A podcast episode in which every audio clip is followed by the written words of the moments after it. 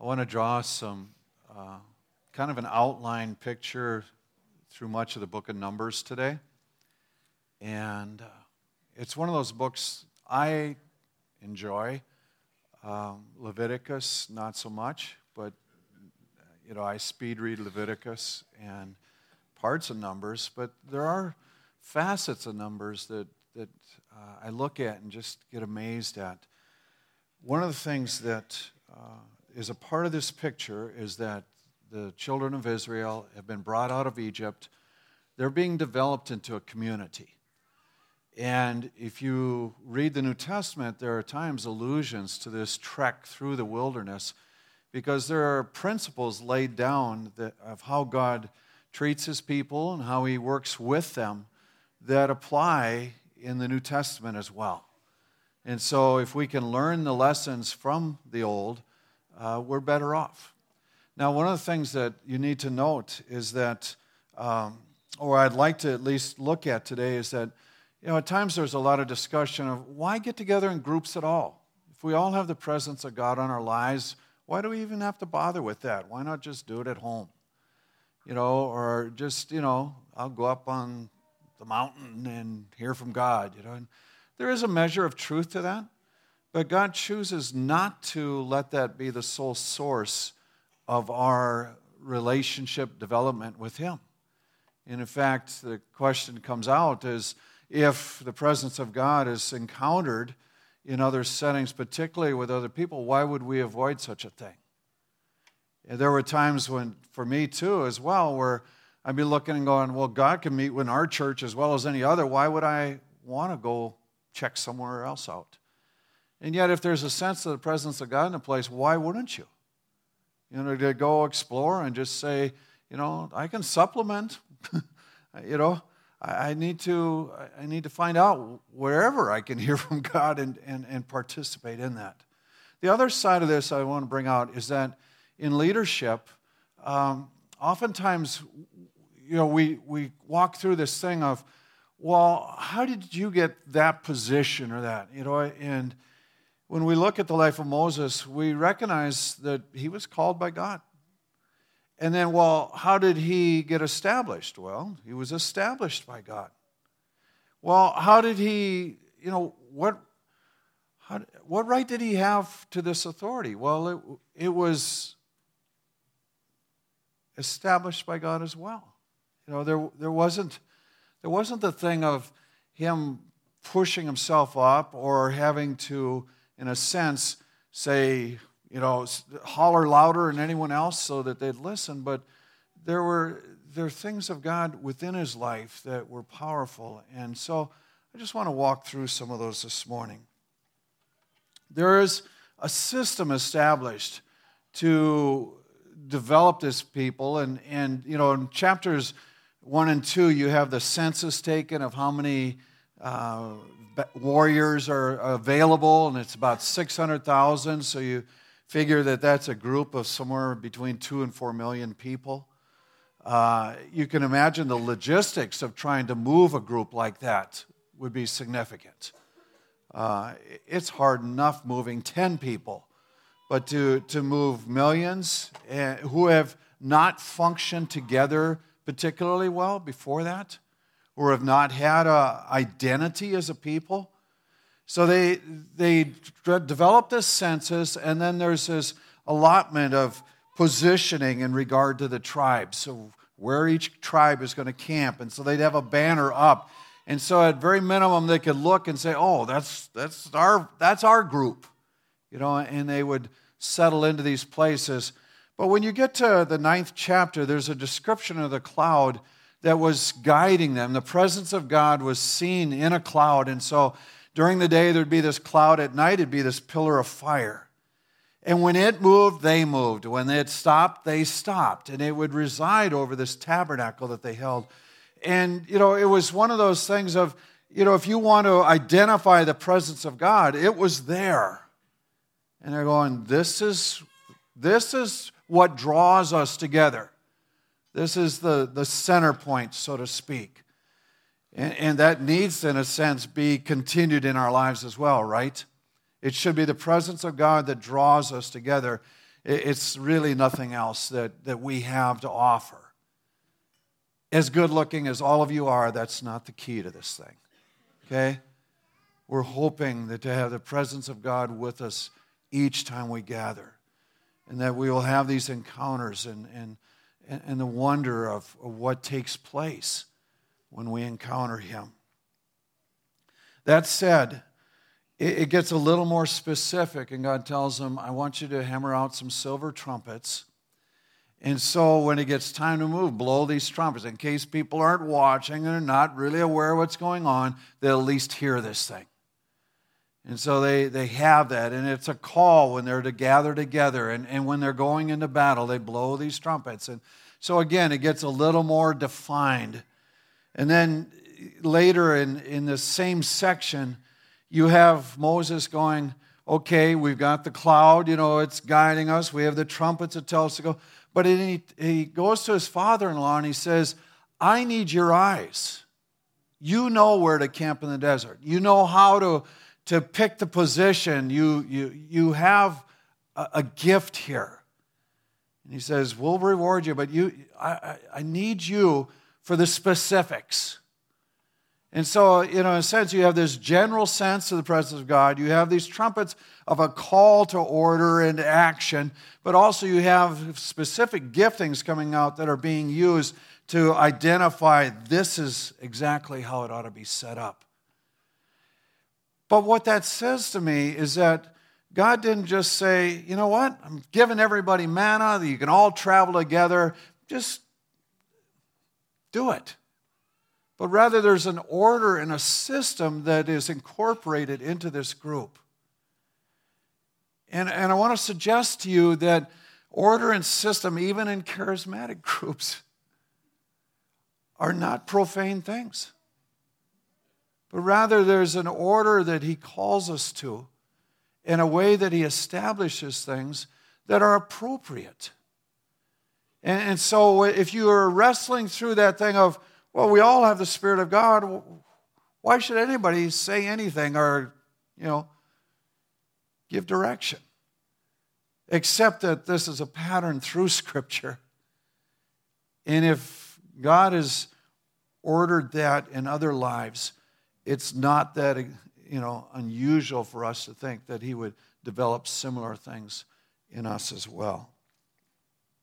So that said, each time when they got up to go, Moses would give this prayer. He says, God, may our enemies be scattered. May the enemies of the Lord just be driven away. And when they'd stop, he'd say, May you reside with your people. You know, may you, may you uh, let's see, I'll, I'll mess it up, but stay close to Israel's thousands and thousands of people. Depending which translation you read, comes out a little different with each one. Okay, that said, you would think, oh, well, it's all settled. You know, they have system, they have movement. It's all going to work great. Next chapter. Um, they start complaining about the troubles. They're, you know, it's just, you know, we're in a desert. And even though they have manna, they start saying, we don't have meat. We really would like some meat. And it just gets more and more intense.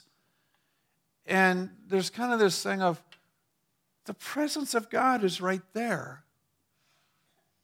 It's powerful, but there's still a, a, a looking and going, you know, I, am not happy. Just not happy. And uh, fire breaks out. And, and people beg Moses, pray to God, you know, that this thing stop. And it does. But then uh, Moses makes this prayer. He says, Why are you doing this to me? What have I done to deserve this? You made me responsible for these people. They're not my children. You told me to nurse them along and carry them to the land you promised our answers. They keep whining for me, but where am I going to get it? So, even in the complaining, Moses kind of gets caught up and he, he goes to God says, I don't like this job. You know, it's, it's amazing to me how, you know, he, he has this unusual birth, you know, where his life is spared. He's brought up in Pharaoh's household, so he sees leadership and authority and, and directives. And if, if you read Josephus, you, you read that, that uh, Moses was a military commander at one point, but at 40, he tries to accomplish God's goals for his life, and he ends up murdering a man and running off for 40 years. So, at the prime of life, in trying to do and fulfill the vision and the dream, but in his own strength, it does not work. And so he's off. And, and so the next portion of his life is lived in obscurity. And then finally, when he's given up, and doesn't believe that anything could happen and that was a false dream and it, I must have got it wrong. Then God comes back to him and through the burning bush, and, and Moses is full of excuses, going, I don't speak well.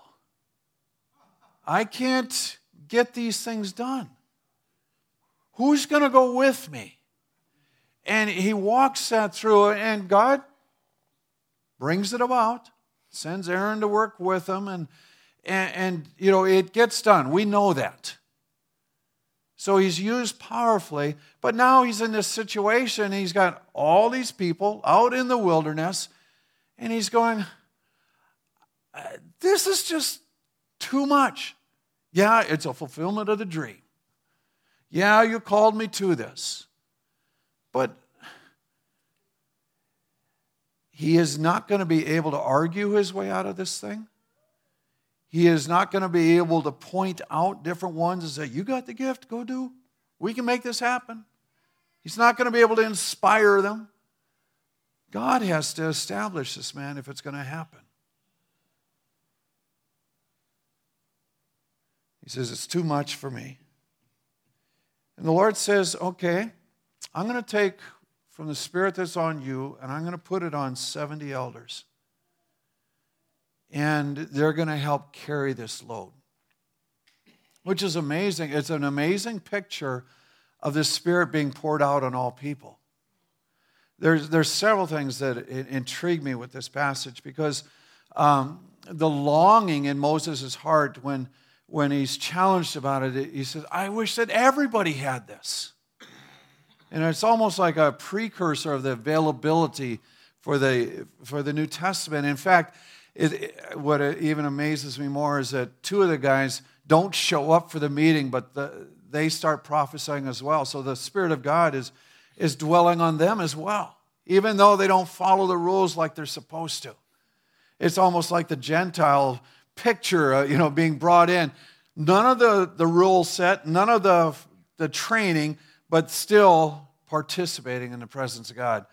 That said, I know I was chasing a rabbit, but it's kind of a cool one. Um, the, the Spirit comes on these men and they prophesy, and you know they they walk through that, and you're going, okay, now it's going to work. It, it's got to. I mean, God's presence is on other leaders, and it's, you know, it's all in place. And so the next chapter, the next chapter, not, not six chapters away, but the very next one, you have a challenge to his authority by out of his own family. Aaron and Miriam are going, Who are you? You married that woman? And you, you know, and they start complaining. Now, both of them have been used powerfully, right? And it doesn't say Miriam specifically when Moses is, is given to Pharaoh's daughter, but it, uh, the impression that you have in the listings of names is that Miriam was the one that was watching the baby. And then later, when they cross the Red Sea, she's the one that lead the women in dance and song and a, a great time of praise. And Aaron, he's, he's doing the priesthood work. And so, I mean, both of them have been used mightily. But they kind of get a, a burr, you know, just go, What right does he to have to tell us what to do? We're used by God mightily. And who settles it? Is it just fight back and forth? No. Again, God comes through and, and addresses the situation, and he rebukes them powerfully. He just says, Who else speaks to God face to face? Who else hears as clearly as Moses? And he rebukes them, and, and you know, it, it gets squared away, and Moses prays for their healing. But, it, you know, you look at that and you go, they saw another's gift, and rather than acknowledge that God was using them powerfully, they started to crave what someone else had. And what I want to point out to you is that it's the most beautiful thing, but it's also a, a defining thing because God is the one who gives us calls to whatever we do. God is the one who directs us into activity. And so we can't look at somebody else's gifting and go, I want that. We can't look at, at another and just go, you know what? I think I could do that job better, and I know I could. And that's not the real option in the Lord. What is significant is that God establishes us in each of our settings, in each of our places. And so the challenge in our lives is, is what is God saying to me? Right? It's not a looking around saying, well, I think I like that one. But it's more a saying, what are you speaking of my life? And, you know, if God called Moses, surely he will call the rest of us. If he called Miriam and Aaron, he will call others as well. If he called the 70 elders, if he called. It, it's, it's this recognition that God has a, a ministry for each of us. And we don't pull that out by saying, well, that looks good. But it, it starts with Him. And then, even in a story like this, it is established by Him and it's defended by Him. And so, even if, if you run into a situation and, and there's a, a you know, somebody saying, Well, you don't do your job in the Lord very well. And I don't like the way that this is going. Is it up to you to out argue that person?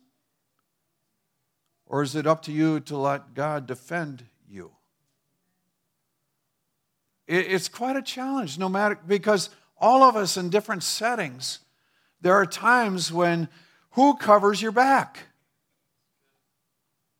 Ultimately, it's the Lord. And you can waste a whole lot of energy running around trying to put out fires and trying to make everybody happy and trying to keep peace when the truth is, ultimately, if God doesn't protect you, you aren't protected. But if you are protected by Him, you can have a confidence that He is going to see you through whatever you encounter. So He takes on this issue with, with Aaron and Miriam, the family situation, and he just goes, That's the one I chose. There are times when jealousy rises in our hearts, and we look at what someone else is doing, we're going, ah, Why not me? The only place to answer that truly is in the Lord. And He might say, I have more than that for you. Or he might say, I want you to be happy here. But you don't know until you ask. And you won't establish yourself on your own without his presence and power. So um, it goes on. And it, it stays complicated. They send spies out into the land God tells them to send the spies out. Spies come back, 10 of the 12 have a bad report. The people get all upset and, you know, they're threatening to stone Moses because uh, he brought them that far out. And, and so you know, again, this isn't the most pleasant situation for him. Um, Aaron's in on it, this one too, so, you know, that's special. but, you know, again, how's this going to get settled?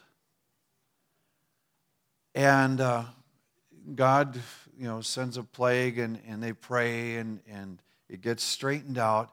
But then, and, and then there's a, the declaration, you know, that those 10 are going to die by disease, that those who are 20 and older are not going to go into Canaan, that for the next 40 years they're going to wander around in the wilderness.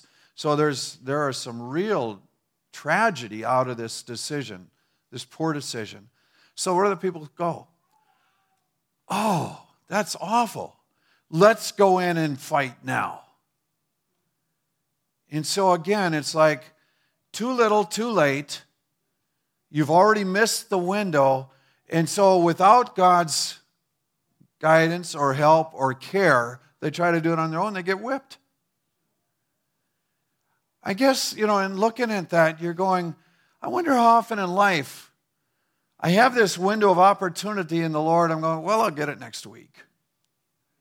Or, you know, I don't think that'll work. And then later you're going, oh man, I need to go back and revisit this. Well, really, it, it needs to go back and revisit what the Lord has now. You know, because you may get that second opportunity, but you may not. But there's still a necessity of of looking at it and saying, okay, I functioned rebellion here, I functioned in unbelief, I doubted that God really wanted or could get this done. But now, I now that I recognize that this was a bad choice, what does He want now? Rather than being presumptuous and saying, I'll just get it done. This is not about trying harder. That's one of the things that comes out of this book. This isn't about doing it on your own strength. This is about being led by the power of God in accomplishing exploits for his kingdom through him. So it's too little, too late, and there was trouble. Well, that lasts good till the 16th chapter. We were in 14, now we're in 16, and Korah rises up. And it's, there's a rebellion. Korah, Dathan, and Abiram, and 250 of the community leaders. So this is a significant challenge. And, uh, you know, I, I look at it and I'm going, okay, Korah is one of the Levites from the tribe of, or from the section of Kohath. So he really was pretty close in family relationship to Moses. And he was, his group was responsible for hauling the Ark of the Covenant and the sacred articles uh, of the tabernacle. And so they really had the most prestigious job of any of the groups. And at some point, it appears that he's going, What right do they have to tell us what to do? You know, we're the, why do we have to do all the carrying of stuff? It's intriguing to me that he's tied with a couple Reubenites. Remember the Reubenites? Reuben was the firstborn. Through sin, he lost that position. That tribe could have been going, we should be the ones leading this thing. But even in that, the, the Kohathites, that group of Levites, in camping were right next to the Reubenites.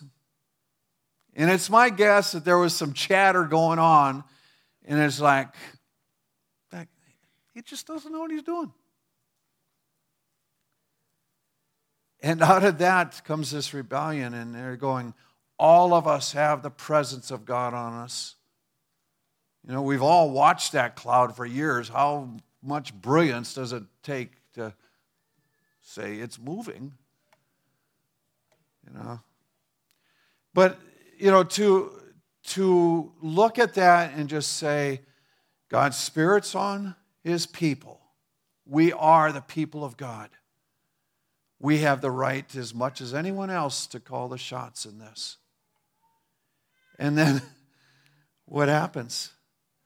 You know, they, they have this confrontation, so to speak, where they're all going to offer incense unto the Lord. And, and uh, fire comes out and consumes the 250. And, and uh, it's, a, it's a brutal thing.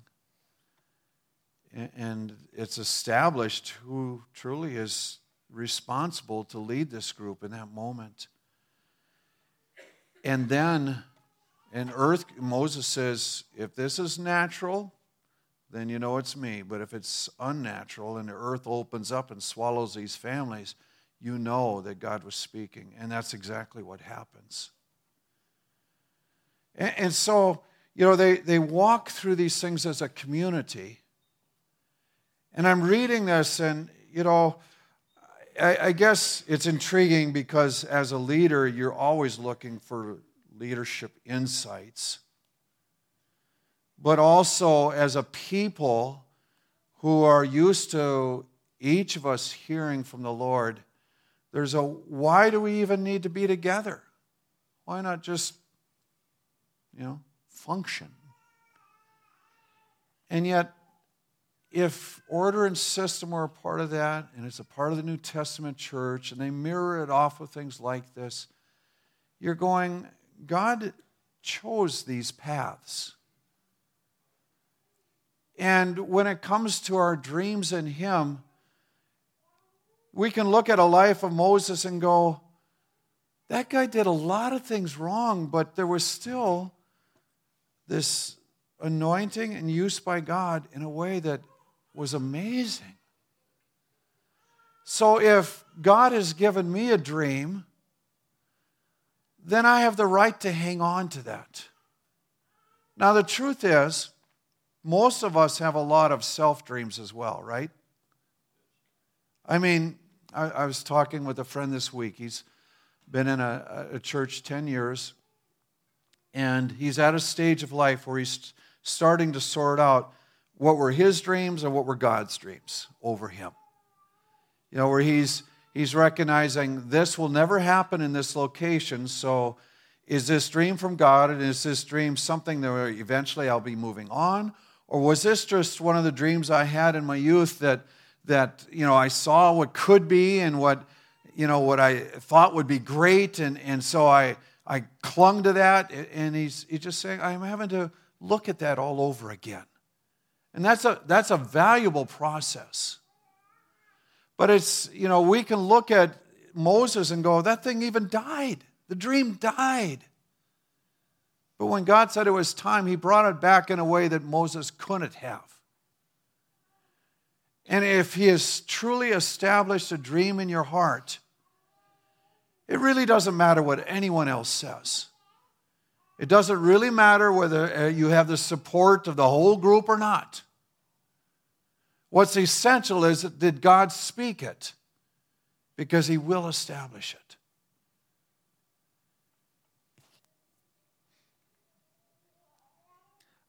I, I wrote down some questions when I was walking through this. Did God provide for everyone? Absolutely. They were out there, they, they were all getting manna, right? He, he, he, he gave whatever they needed in a desert. So provision is not the issue. Um, did God choose individual autonomy or the group for development? Well, we, we would say that he chose the group, right? That as much as individual autonomy is a big deal in our culture, there is place for the group in God's economy. And I want to suggest to you there are experiences that you will have in the Lord that you will find no other place than when you're with a body of believers. When Jesus is saying, wherever two or more are gathered in my name, there I am in the midst of them.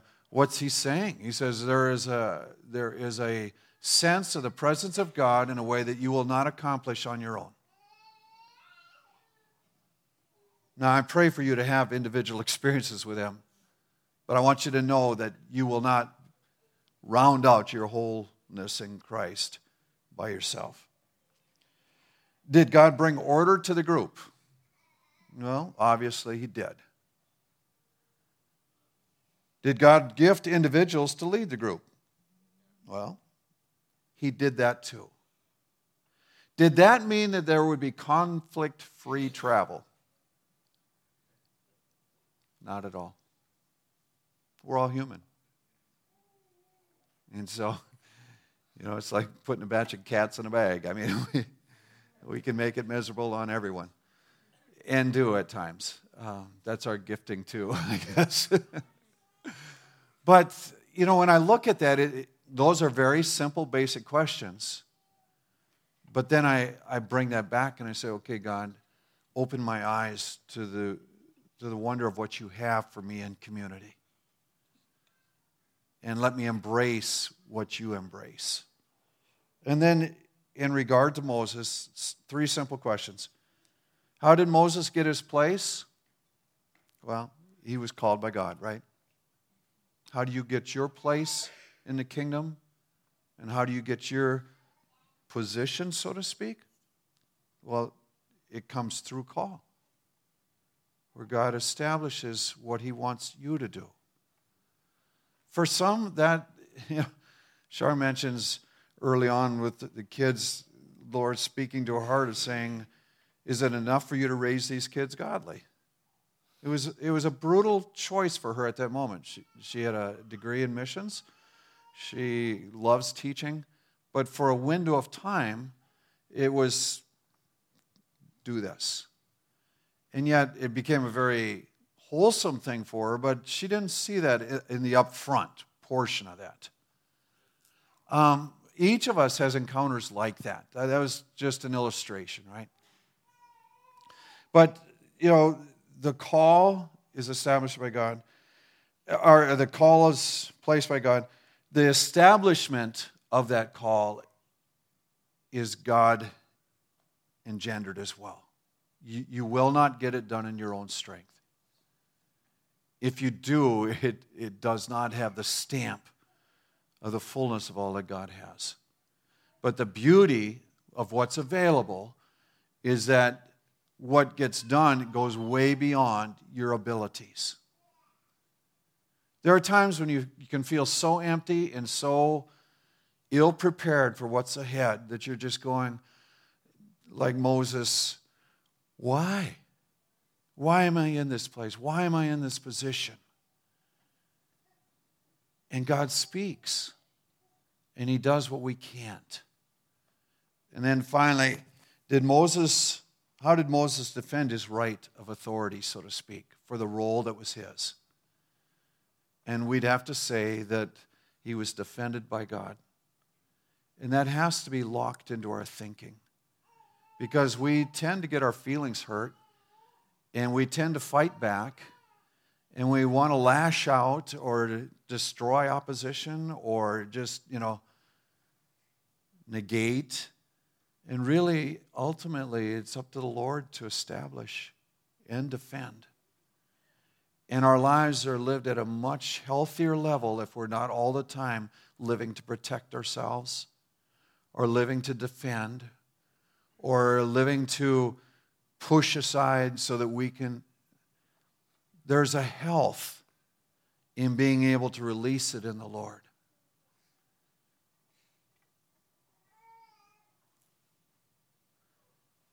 It's one of the most beautiful lessons you can ever get in the Lord. To be able to trust Him to take care of you that way because you aren't spending all your energy in defense. You put your energy in, into to valuable reaching out, so to speak, and allow the Lord to cover the bases. I thank you for this scripture, Lord, as we race through this book. But I, I ask that you make it alive to our hearts. Make it alive to us in regard to community. Make it alive to us in regard to giftings. Amen.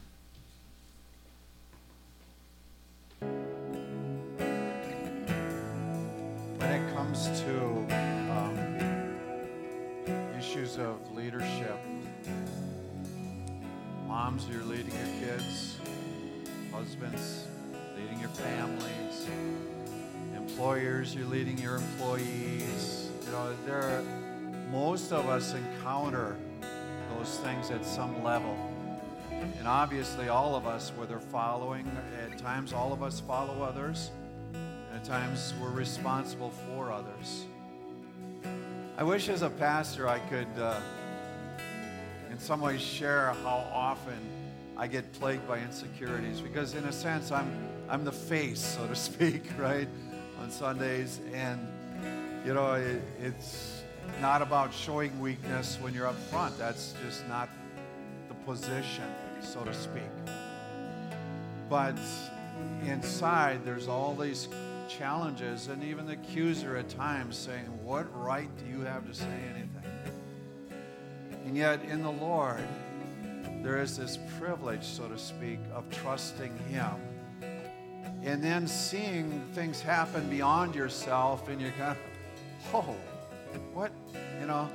But it's, it's the beauty of when you put yourself out to do what you're called to do that you see his hand in such a way that you're going, you're good, you're faithful, you're, you've done it again. And there's this joy of just seeing him. And, and so, in that, I just encourage you take the step of faith that says, in the Lord, I can get this done. And then as as we looked at just the, the, the necessity of community, Look around you and appreciate again what God has brought you into, the people He's allowed you to be with. And all of us imperfect and yet brought together by God, and the central drawing point is Him, not us. And for that, we, we give Him praise and thanks because over and over again, He meets with us. What a privilege that is. I want to pray for God's blessing on you. What remains is open ended worship. There is a meal downstairs. It's awesome. I encourage you to participate. May your blessing rest on these your people. May they know the fullness of favor that you intend for their lives. May they discover with joy the order and system that you bring to them. May they discover also how you will lead and direct and guide. I ask, Lord, as each one goes into the community, that you'll give them words of life to speak over others. I ask that you'll help them to carry out the workings of your kingdom. Enable them to do the supernatural. Be lifted up and exalted, we pray. We love you this day. Amen. Amen. God bless you.